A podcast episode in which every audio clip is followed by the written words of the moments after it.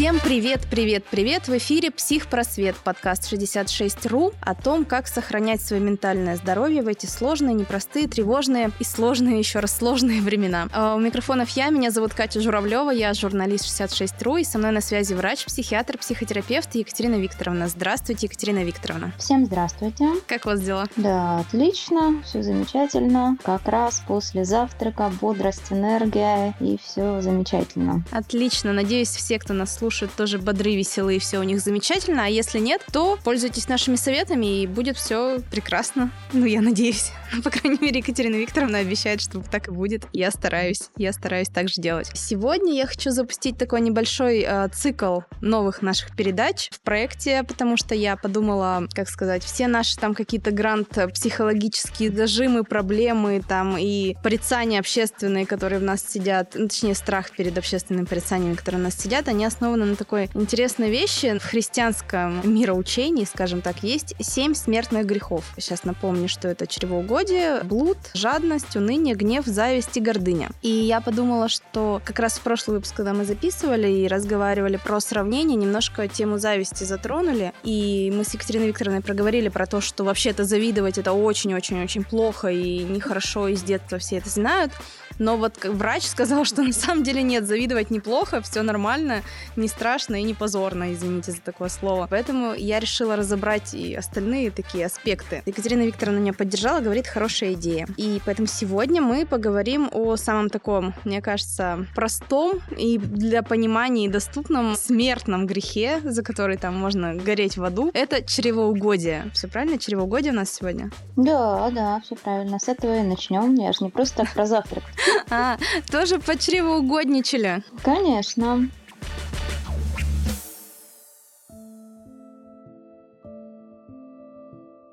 На самом деле, а еще в детстве, когда мне первый раз рассказали про семь смертных грехов, я поняла большинство, ну, кроме чревоугодия. Ну, то есть я так и не поняла, что плохого в том, чтобы покушать. Ну, маленькому ребенку говорят, вот, будешь много жрать, попадешь в ад. Но это я, конечно, утрирую. Просто был в моей жизни опыт э, такого немножко православного обучения, ну, совсем недолго. Вот, и как раз-таки тогда мне сказали вот про эти семь смертных грехов, и в том, что и маленький ребенок искренне не понял, почему кушать это плохо. И поэтому я, наверное, с вами сначала хочу поговорить о том, почему в целом вот это же такой механизм регуляции, возможно, общества или механизм манипуляции обществом, или что это вообще такое, вот это вот порицание, для чего оно нужно изначально? Ну, вообще-то, когда-то давно, когда религия, христианство, и не только христианство, да, она укреплялась, зарождалась и так далее и тому подобное, были дефициты, были дефициты в том числе пищевых продуктов, и нужно было каким-то образом людей регулировать, чтобы они не считали это чем-то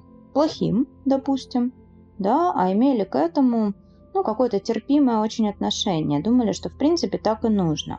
Да? И за счет этого вот эта история про чревоугодие хорошо работала, да, и на фоне этой истории еще и хорошо работали посты. И вся вот эта вот концепция, она прекрасно оправдывала, да, какие-то дефициты продуктов. Но это же прямо как такой, мне кажется, а, как культурный код, и теперь через всю жизнь у нас оно проходит. Ну, то есть даже с тем, что жрать много вообще это плохо. Ну, то есть, не знаю, там от э, духовных каких-то смыслов до того, что жопа, извините, у тебя будет большая, и тоже ну, условно, даже если не, не в христианской догматике, если там не среди религиозных людей, но вот это вот убеждение, что не дай бог ты переел, не дай бог там ты что-то, вот это вот оно все равно сидит. Почему так? Да, безусловно, но это все взаимосвязанные вещи, да. Христианская догматика, да, с одной стороны, с другой стороны, в принципе, еда как очень простой, очень легкий способ получения удовольствия, да, потому что если мы что-то покушали, мы свой мозг покормили,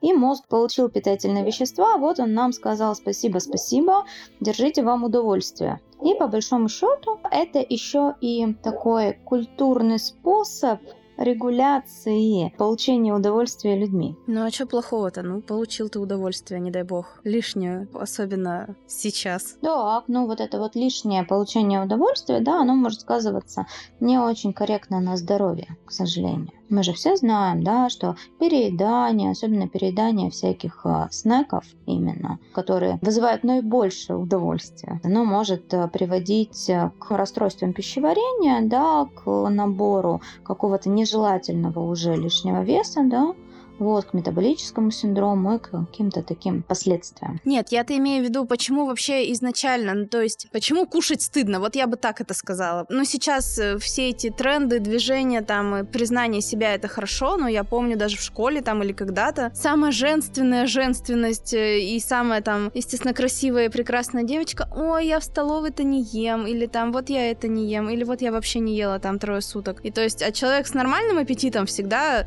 я не говорю сейчас про переедание, переедание, я не говорю сейчас там про какие-то расстройства пищевого поведения. Человек, девочка, мальчик, не знаю, со здоровым аппетитом, он всегда воспринимался как такой, типа, о, я тупой колхозник там, или я, я какая-то там неженственная, если я люблю там пожрать. Все равно же вот, вот от, откуда вот это вот идет? Это страх перед едой, это стереотипы такие. Почему они такие, если это они есть? Это стереотипизация, да, в том числе, когда-то еды было мало, надо было со всеми делиться. Есть надо было поменьше, в том числе, если мы говорим о высших слоях общества. Надо было предпочитать какую-то особенную еду. Там была предпочтительна у барышень, к примеру, бледность аристократическая, которая достигалась дефицитом железа в том числе, да. Это, соответственно, связано с плохим питанием, может быть, да, то есть э, хрупкость какая-то и так далее. Ну, то есть это заложено уже довольно давно. И только сейчас, наверное, общая концепция здорового питания, она начинает приобретать какой-то размах, да, и делать, наверное, нашу жизнь лучше. Ну, то есть я не ошибаюсь, есть такое даже в психике, в психологическом заложенном нашем, что кушать вообще-то стыдно. Я думаю, что по-разному бывает, да, но зачастую какие-то остаточные явления, да, они сохраняются, они, скажем так, в научении передаются от поколения поколению, да, но с другой стороны есть ведь и другие концепции, да, например, а, люди пережившие войну, пережившие голод во время войны, они как раз от обратного идут. Они как раз идут э, от того, что надо кушать больше, потому что, ну, оно сейчас есть. И они это научение тоже передавали. То есть, на самом деле, вариантов пищевого поведения, здорового, нездорового, всякого разного, его достаточно много. Мне кажется, вот мы сейчас описали как раз вот эти две крайности. С одной стороны, я помню в детстве, там я как-то торт ела, и мне сказали, боже, как ты съела такой большой кусок, ты же девочка. И вот я тогда не поняла вообще, при чем здесь девочка или мальчик. Я торт хотела. А с другой стороны, мой папа всегда, то есть как бы неважно, там ты лопаешься, уже не лопаешься. Все, что положено в тарелку, надо съесть. Все, что там в кастрюле вот в этой десятилитровой там стоит, надо съесть. И неважно, вкусно, невкусно, вот, вот оно есть. И как бы вот это вот противоречивое такое немножко, мне кажется, у многих там, ну, людей моего поколения, может, старших поколений точно есть есть. Не знаю, у вас есть такое? Да, на самом деле есть вот именно вот эта противоречивая история про то, что надо все доедать, еду там нельзя выбрасывать. Там любимая штука, что дети в а, Африке голодают, да, ты тут да, ты тут не можешь э, стручковую фасоль свою никогда есть, да, это с одной стороны. С другой стороны, чего-то вкусного много есть нельзя такая история немножечко. Ну, кстати, да, это же вот вообще такая чистейшая воды манипуляция с детьми в Африке. Очень много лет у меня чувство вины перед ними было, абсолютно же необоснованное. Да, да, это формат манипуляции. Детьми так часто пытаются управлять в их благо, условно, да, что надо кушать нормально и так далее. Но на самом деле сейчас, да, ну, скажем так, нынешнее научное представление, в том числе в психологии, да, говорят о том, что заставлять детей есть есть, это насилие, да, это не очень корректно в дальнейшем скажется на их форме пищевого поведения. Почему? А, потому что они будут, допустим, все доедать. Да? Даже когда они не хотят доедать, они будут доедать. Соответственно, они будут ориентироваться не на свой физиологический голод, не на чувство насыщения, а на ну, размер порции. А размер порции может быть разный. И, соответственно, если они будут переедать в хроническом формате, то это скажется на состоянии здоровья в дальнейшем. Ну а как же вот э, тот факт, что, например, дети, но они же не очень осознанные. Опять же, про себя рассказываю. Меня в детстве вообще не загнать было за стол. Я помню, что, ну, я прям помню буквально там вот до, до определенного возраста, ну, чуть ли не с бубном вокруг все танцевали, и это было довольно долго. То есть я это уже помню, как это происходило. То есть меня там уговаривали, оставляли справлялись за столом, там, что только не делали. Но я тоже не сдавалась до последнего. Однажды я даже тарелку борща просто вылила в ведро, вот в мусорное, ну, потому что мне сказали, пока не съешь, не выйдешь. А есть у меня в планах не входило, и в итоге я вылила это все в, в урну, а урна-то оказалась, вы знаете, сетчатая такая раньше была.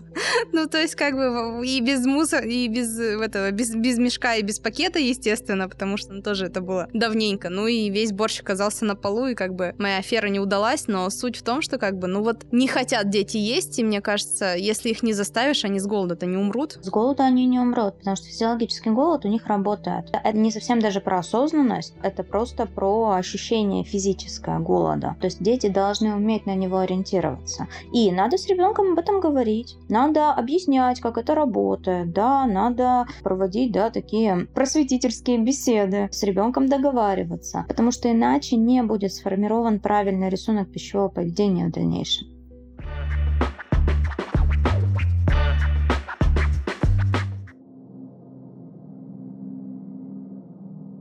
Давайте тогда расскажем, что такое правильный рисунок пищевого поведения. Мы должны вообще начать, наверное, этот разговор да, с понимания того, что у нас есть физиологический, да, физический аппетит. Это потребность в том, чтобы покушать. Мы можем это ощущать как тянущее чувство в животе, как некоторую нарастающую слабость, да, может быть даже головокружение у кого-то. У всех свои, скажем так, признаки, но вообще вот это так работает. Такой физический аппетит, физиологический, да, он появляется каждые от 3 до 5 часов после приема пищи. И, соответственно, наши приемы пищи должны быть каждые 3-5 часов на фоне возникновения физиологического аппетита. Вот, есть еще такое замечательное понятие, да, которое называется эмоциональный голод. Эмоциональный голод это тогда, когда нет физиологического голода, да, но мы либо тревожимся, либо нам скучно, а, либо мы за что-то там еще переживаем, да, и вот это вот все с нами происходит, и в этот момент мы начинаем что-то кушать. Это не про физиологический голод. Этот голод должен быть разрешен другими способами. Либо разрешен с помощью какого-то занятия, в случае, если нам скучно, да, или должен быть разрешен в связи с разрешением тревожной ситуации, или в связи с работой над тревожными мыслями. Ну, смотрите, вот э, у меня есть такие истории, когда я свой стресс, например, могу заесть, ну, чем-то вкусненьким. Ну, правда, там отпускает, полегчало и так далее. Но ты же в эти моменты правда считаешь, что ты голоден? Ну, то есть вот этот, вы говорите, эмоциональный, физический голод — это разное, но при этом ты в этот момент реально же хочешь, не знаю, вот я просто с людьми разговаривала, кто-то говорит, что прямо жрать охота. Как бы ни, ничем это не отличается это от... в голове нет, это отличается, это всегда отличается, а потому что эмоциональный голод не имеет физиологических проявлений.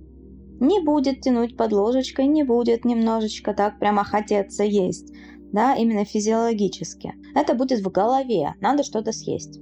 Это будет скорее мыслительный компонент, скорее эмоциональный какой-то компонент, нежели физический. Вот. И еще надо понимать, что если я 20 минут назад поела, мне не может хотеться есть снова. Ну, если я нормально, конечно, поела, полноценно. Хорошо, давайте тогда, может быть, поговорим как раз про расстройство пищевого поведения. И это же проявляется очень много у кого, просто не в таких утрированных масштабах. Поэтому тоже это нужно отслеживать и понимать. Вот э, давайте тогда проговорим о том, что существует вообще. Ну, существует анорексия, да, анорексия бывает разных генезов, это, ну, психиатрическая патология, и, соответственно, это должно лечиться, лечиться психотерапией, лечиться, если это уже какой-то сильно запущенный вариант медикаментозно, да, в том числе там антидепрессантами, нейролептиками. Давайте сразу, анорексия это все-таки про что? Про то, что человеку всегда кажется, что он некрасивый или полный, или эти люди действительно не хотят кушать? Что происходит? Эти люди воспринимают себя искаженно. То есть они себя в зеркале видят условно полными постоянно. Да, сколько бы они ни весили, им кажется, что они слишком толстые. Они не то чтобы не хотят есть, они убивают свой голод ради своего внешнего вида. Ну а объективные цифры в этом плане не работают? Ну, допустим, есть же весы? Нет. Нет, нет. Это искаженное восприятие да, себя в зеркале, это искаженное восприятие, в том числе цифр, да, то есть э, тут все довольно серьезно. То есть это не история про то, что мне просто не хочется есть. Нет, это не так. Это все-таки психиатрическое расстройство, да, и оно требует э, именно вмешательства специалистов. А с чем оно связано? С травмирующим опытом в прошлом или в целом, может быть, какая-то генетическая предрасположенность к этому есть? Сейчас с точностью сказать нельзя, да, откуда это развивается. Нет никакого гена, да, ответственного за анорексию. Есть э, определенная, скажем так, связь с высокой степенью перфекционизма, у этого человека, страдающего анорексией, да, склонностью там во всем быть лучшим, делать все идеально. Вот такое есть. То есть какие-то личностные особенности имеют к этому отношение. Хорошо. И тогда, если сразу говорим, что нужна помощь, окружающие как могут в какой момент заметить, что вот, допустим, человеку нужна помощь? Он там слишком стремительно теряет вес, или он не ест, или он там плохо себя чувствует? Человек не ест, человек теряет вес, человек неадекватно высказывается в своем внешнем виде, да, отказывается от пищи, может быть, слишком активно занимается спортом, бесконечные тренировки, и даже там, когда не на тренировке, там условно постоянно в каком-то движении, для того, чтобы именно скорректировать свой вес. Могут быть еще всякие варианты очищения. Эти люди начинают принимать различные препараты типа диуретиков, то есть мочегонные препараты или слабительные препараты. Вот. Или же даже да, в дополнение вызывать еще и рвоту у себя. А вот я, насколько понимаю, если человек не признает проблему, ну, я не знаю, корректное, некорректное сравнение, но, например, алкоголика ты не можешь принудительно привести на лечение. Человека в случае анорексии ты же тоже не можешь принудительно привести на лечение. Или можешь, потому что это уже состояние, которое угрожает жизни. Как там в случае с суицидальными мыслями. Зачастую, да, то есть когда вес становится критически мал, когда индекс массы тела критически низок, это возможно а, помещение в больницу по решению суда. Страшно.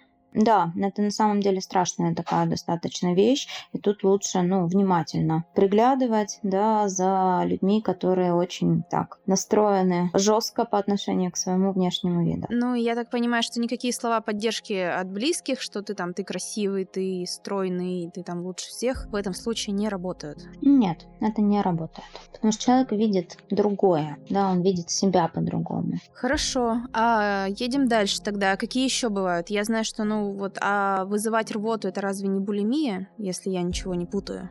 А, есть а, вариант другого пищевого расстройства, да, а, там, где человек живет в формате каких-то жестких диет, потом жестких перееданий, да, и на фоне этих перееданий вызывание рвоты это будет э, история в том числе про булимию. Но это тоже психологическое заболевание, расстройство, или это, как сказать, э, желание наипростейшего пути? Ну, условно, вот ты переел, и ты, ну, тебя стошнило, и ты там не паришься, что у тебя где-то ты поправился, или что, или, или ты уже, тебя рвет от того, что ты уже слишком много съел, и ты это не контролируешь, извините, этот процесс? Нет, это немножко разные форматы да, то есть э, это первый вариант, да, там, где я таким образом контролирую потребление с собой, да, там, питательных веществ. Я вроде поесть-то поел, да, а потом тихонечко в туалете, да, я вызвал рвоту, чтобы это все не усвоилось, чтобы там не поправиться. Но, тем не менее, получается, что тогда же организм вообще ничего не получает. Это тоже опасная история именно уже для физического здоровья. Конечно, булимия тоже очень опасное расстройство, да,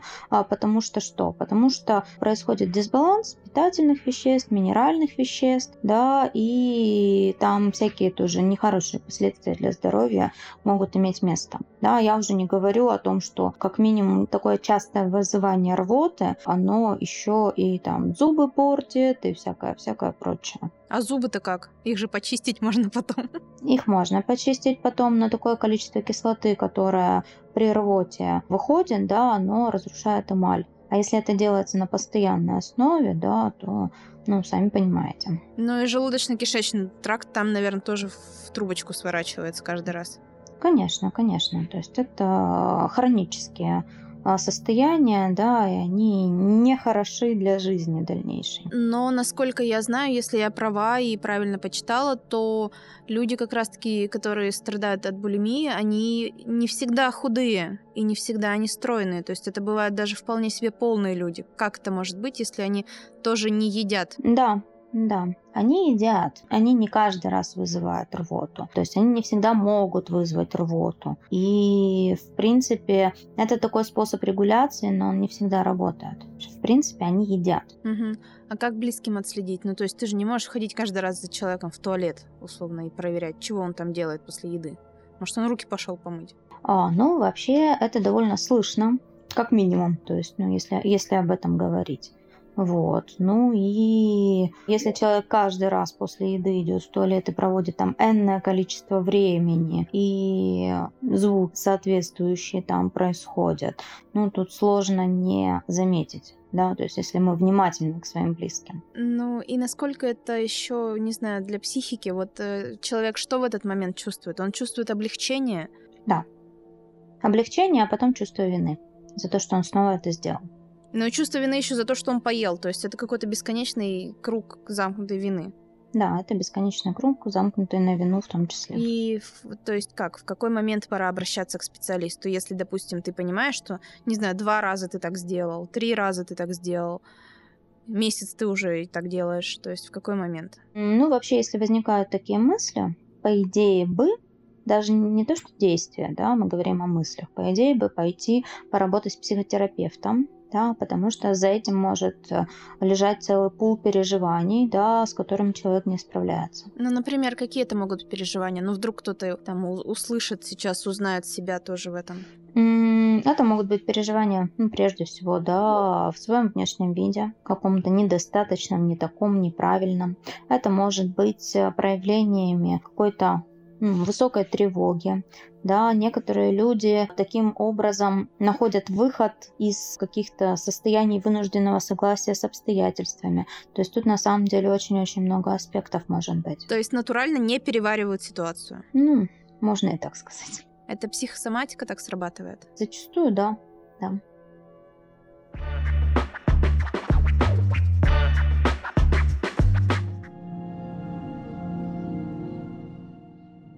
Хорошо, но это вот мы сейчас, мне кажется, два таких острых состояния, две такие острые крайности обсудили, но бывают же еще какие-то более ну не знаю, не лайтовые, но другие проявления РПП. Ну, то есть много же сейчас их существует. Ну да, достаточно много проявлений, да. Ну, например, то, что я не могу не доесть на тарелке, да, то, что мы уже поговорили, да, то, что э, если я что-то выброшу, я начинаю испытывать глубочайшее чувство вины, это тоже такой формат. А вот то, что я пережрал как свинота, ну такое у всех, особенно в Новый год, мне кажется. Вот это же культурный код просто встретить Новый год салатами и так, чтобы потом просто не встать и выкатиться из-за стола. То есть это даже тоже нарушение, как у тебя чувство насыщения не срабатывает, или у тебя, в принципе, нет чувства меры? В принципе, да, отсутствие физиологического голода как такового, это сейчас, ну, проблема для многих. Ну, кто-то там, условно, на работе время не находит, чтобы поесть, потом вечером приходит и переедает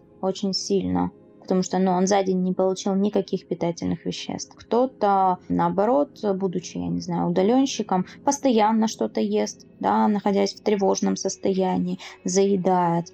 Да, есть те, кто сначала не ест, не ест, не ест, сидит на каких-то жестких диетах, да, потом, естественно, случается срыв, да, потому что никакая жесткая диета не может длиться вечно и не должна длиться вечно. У кого-то есть списки запрещенных продуктов, да, что вот это, вот это, вот это и вот это есть нельзя, потому что они там какие-то там вредные, там жирные, еще какие-то. То есть все это, это это некоторое нарушение да, пищевого поведения. То есть даже все вот эти ультра-ППшники, которые, кажется, ведут самый здоровый образ жизни на свете, это тоже нарушение получается? А, да. Ну, то есть они же там, не, не дай бог, там грамулька майонеза попала. Во-первых, презрение всем, кто ест майонез вокруг, там, а, во-вторых, не дай бог, там к нему попало, он тоже в обмороке будет хвататься за сердце, за попу, там, где откладывается, и вот это все. Современное представление о таком правильном здоровом питании, они основываются на том, что нет запрещенных продуктов, есть индивидуальная норма калорий, там, белков, углеводов, жиров, вот этого всего. И если мы этой нормы придерживаемся,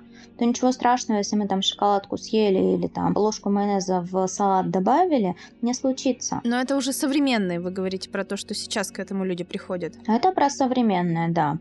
Это сейчас к этому люди приходят, да, это то, что сейчас рекомендуют диетологи, нутрициологи, ну вот, вот эти вот люди, которые занимаются питанием. А вот, э, кстати, раз уж про нутрициологов, это что за профессия такая новая появилась? Ну, то есть, чем они отличаются от диетологов? Может, вы мне как врач расскажете? Я, я расскажу, да. Они отличаются отсутствием медицинского образования, прежде всего. То есть диетолог – это врач, нутрициолог – это человек, который где-то поучился, да, получил какие-то представления о, о правильном питании, вот, и обучает теперь, да, других людей этому. Это не инфо-цыгане, простите, пожалуйста, иногда просто такое возникает ощущение, некоторые профили вот в социальных сетях натыкаешься, там, не знаю, похудей за 10 дней, там, за 15, за 20 с нутрициологом, индивидуальный расчет питания, там, за 5 минут онлайн без регистрации. Ну, мы же должны понимать, да, что качество специалиста, оно может быть в любом случае разное. Да, и вот это похудей за 15 э, дней на 30 килограмм, да, это история нереальная, нездоровая и абсолютно некорректная, несовместимая с какими-то нашими биологическими режимами, потребностями и всем прочим.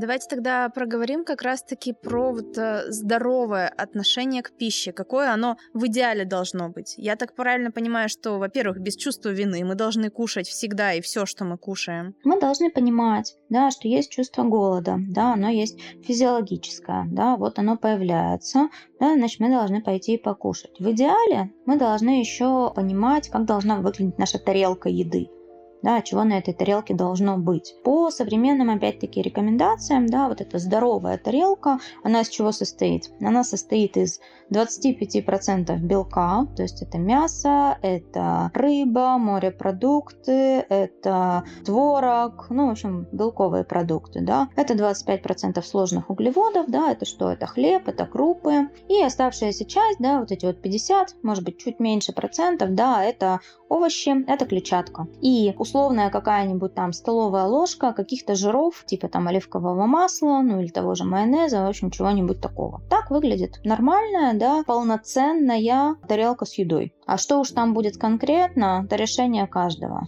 А как же там вот это все, не знаю, там скулак есть, полстакана есть, и, э, или это все тоже про нарушение пищевого поведения? Вообще-то у нас есть э, определенная норма, да, а есть такое понятие, как основной обмен. Основной обмен нашего организма это что? Это чтобы сердце работало, почки фильтровали кровь, чтобы мозг работал, да. На это все нам надо минимум 1200 килокалорий. И плюс нам еще надо ходить, плюс у нас еще какая-то нагрузка дополнительная на мозг идет, да, плюс нам надо ту же самую пищу там переживать и куча-куча всякой другой активности. На это еще есть определенное количество килокалорий которые должны потратиться. А если мы еще там в какой-нибудь зал ходим, или работа у нас физическая, да, то сами понимаете, да, нагрузка какая получается в итоге. Но я имею в виду все эти чудо-методы, это тоже тревожный звоночек на самом-то деле. На самом деле, да. То есть вообще-то хотелось бы, чтобы люди относились к своему питанию достаточно осознанно, да, понимаю, мне нужны и белки, и углеводы, и жиры. Они мне нужны в определенных пропорциях и в определенном количестве. Вот, вот. Вы правильно сказали. Я сейчас подумала, что даже не чувство вины люди к еде относятся как к врагу. Да, и к своему телу тоже, зачастую. Да, тело с меня требует еду. Да, надо с ним бороться, надо ему не давать эту еду. Это неправильно. Тело требует еду не просто так. Потому что тело хочет жить, да, и чтобы мы жили, да, ему тоже нужны определенное там количество нутриентов скажем так. И если мы будем в здоровом формате питаться, то и выглядеть мы будем соответствующе. Ну, а где вот та вот грань между тем, что ты здорово питаешься, и тем, что ты но если вот говорить про КБЖУ, я насколько правильно это понимаю, там вот эта вот история с калориями, белками, жирами, углеводами. По этой теории, получается, ты же можешь на эту сумму калорий условно половину бургера сожрать или бургер сожрать в течение всего дня. Чем там правильно попитаться три раза в день? Ну так, а в бургере-то жиров сколько? Их будет переизбыток ведь? Так, соответственно, это мы уже не укладываемся в нормы по белкам, жирам, углеводам это уже не будет корректным питанием. Хорошо, одна крайность. Вот когда у нас еда — это чувство вины, враг и, и так далее, это тоже нездоровое поведение. Вторая крайность — это когда еда — мой главный друг. Так, ну еда действительно друг, да, но спасает она только от голода, больше-то она ни от чего не спасает, и это надо помнить, да, от э, тревоги Спасает там, я не знаю, дыхание 7.11, правильные мысли, прогрессирующая нервно-мышечная релаксация перед сном, там йогой занятия, да, еще что-то, там походы к психотерапевту. От скуки спасает насыщенная, интересная, веселая жизнь. Еда от этого не спасает. А откуда у нас такая тяга к сладенькому, к солененькому, к снекам? Ну, то есть вот ни разу не слышала человека, который сказал, вот брокколи бы пожевать сейчас. Нам же хочется всякой вот ну, как принято там, не знаю, дряни, но вообще нельзя так про еду, наверное, говорить. Вот. Хочется чего? Хочется сладенького, потому что мозг э, из сладенького быстрее всего получает энергию и ярче всего вознаграждает. Снеков хочется, потому что они имеют яркий вкус. Да, наш мозг любит яркие какие-то, ну, импульсы, скажем так вот, и обрабатывать их. Вот поэтому нам этого и хочется. Жирненького хочется, потому что мы насыщаемся быстрее жирненьким. Хорошо, если скучно, там, повеселились и так далее, вот конкретно вот эти лайфхаки, не знаю, там, хочешь шоколада, съешь орехи, там, это все работает действительно в физиологическом уровне? Или там вот эти все таблички, которые... На самом деле, да, если у нас правильно настроенный график питания, то у нас не будет вот этих вот внезапных желаний практически. Если хочется шоколада, надо съесть маленький кусочек шоколада. И ничего с нами от этого не случится. Да, то есть не должно быть запрещенных продуктов. Нет ничего такого ужасного в шоколаде, чтобы от него отказываться. Ну, просто не все же могут себе одну штучку съесть. Там же просто а, очнулся, плитка во рту уже торчит. О, ну, про очнулся, это мы сейчас опять вернемся к ответственности за свои действия, да, то есть об этом надо помнить. Ничего такого с нами не происходит, да, вот этих амнезий и всего прочего. На самом деле все мы прекрасно можем контролировать, особенно если хотим контролировать, да, и понимаем, что действительно умеем контролировать. Есть это, это такой немножко самообман. Проснулся, а от плитки шоколада осталась только фольга фольга. Не, не работает так. Хорошо, давайте тогда подытоживать. И еще раз мы проговорим. Я напоминаю, что мы отталкивались от того, что чревоугодие это грех. И все-таки я хочу, чтобы вот врач сейчас авторитетно вам заявил, что кушать не вредно, не стыдно. И вообще, кушайте, пожалуйста, на здоровье. Почему так? Потому что еда, да, это наша естественная потребность организма. Нужно откуда-то получать энергию. Кроме как из еды мы ее вряд ли откуда-то можем получить. Соответственно, кушать нужно, кушать э, можно, вот, ничего стыдного в этом нет, да, потому что если не кушать, то это плохо закончится. Главное понимать, как кушать правильно, да, как не навредить себе, ни с точки зрения психики, ни с точки зрения физиологического какого-то состояния. А тут было бы хорошо, вообще всем замечательная рекомендация, да, подобрать себе определенный рацион питания согласовать его с диетологом и потом всю жизнь спокойно быть сытым, довольным, счастливым, без запрещенных продуктов, да, со здоровой психикой. Ну и если мы говорим про расстройство пищевого поведения, если нас тревожит еда, пугает нас еда, мы считаем, что надо от нее отказываться там э, или наоборот слишком э, много ее потребляем. В какой момент себя на этом нужно поймать и, и что с этим делать? Давайте вот на этом, наверное, закончим. Ну вот как только такие какие-то мысли появляются, да, про то, что не надо есть, да, или там надо пойти вызвать рвоту, чтобы очиститься. Если есть какое-то очень жесткое недовольство своим внешним видом, несмотря на отсутствие объективных причин для того, это все повод, да, пойти к психологу, психотерапевту попытаться решить эту проблему без э, жестких ограничительных мер в плане еды. Ну и когда у вас там возникает страх, не дай бог, съесть лишний кусочек шоколада и желание посидеть на 13 жестких диетах и воспользоваться слабительными, наверное, это тоже тревожный сигнал, и делать так не стоит. Да, конечно. Надо о себе позаботиться. Поэтому будьте здоровы, будьте счастливы, любите и принимайте себя. Ну, еще напоминаю, что вот врач нам компетентно объяснил, почему чревоугодие считалось грехом, потому что кушать было нечего.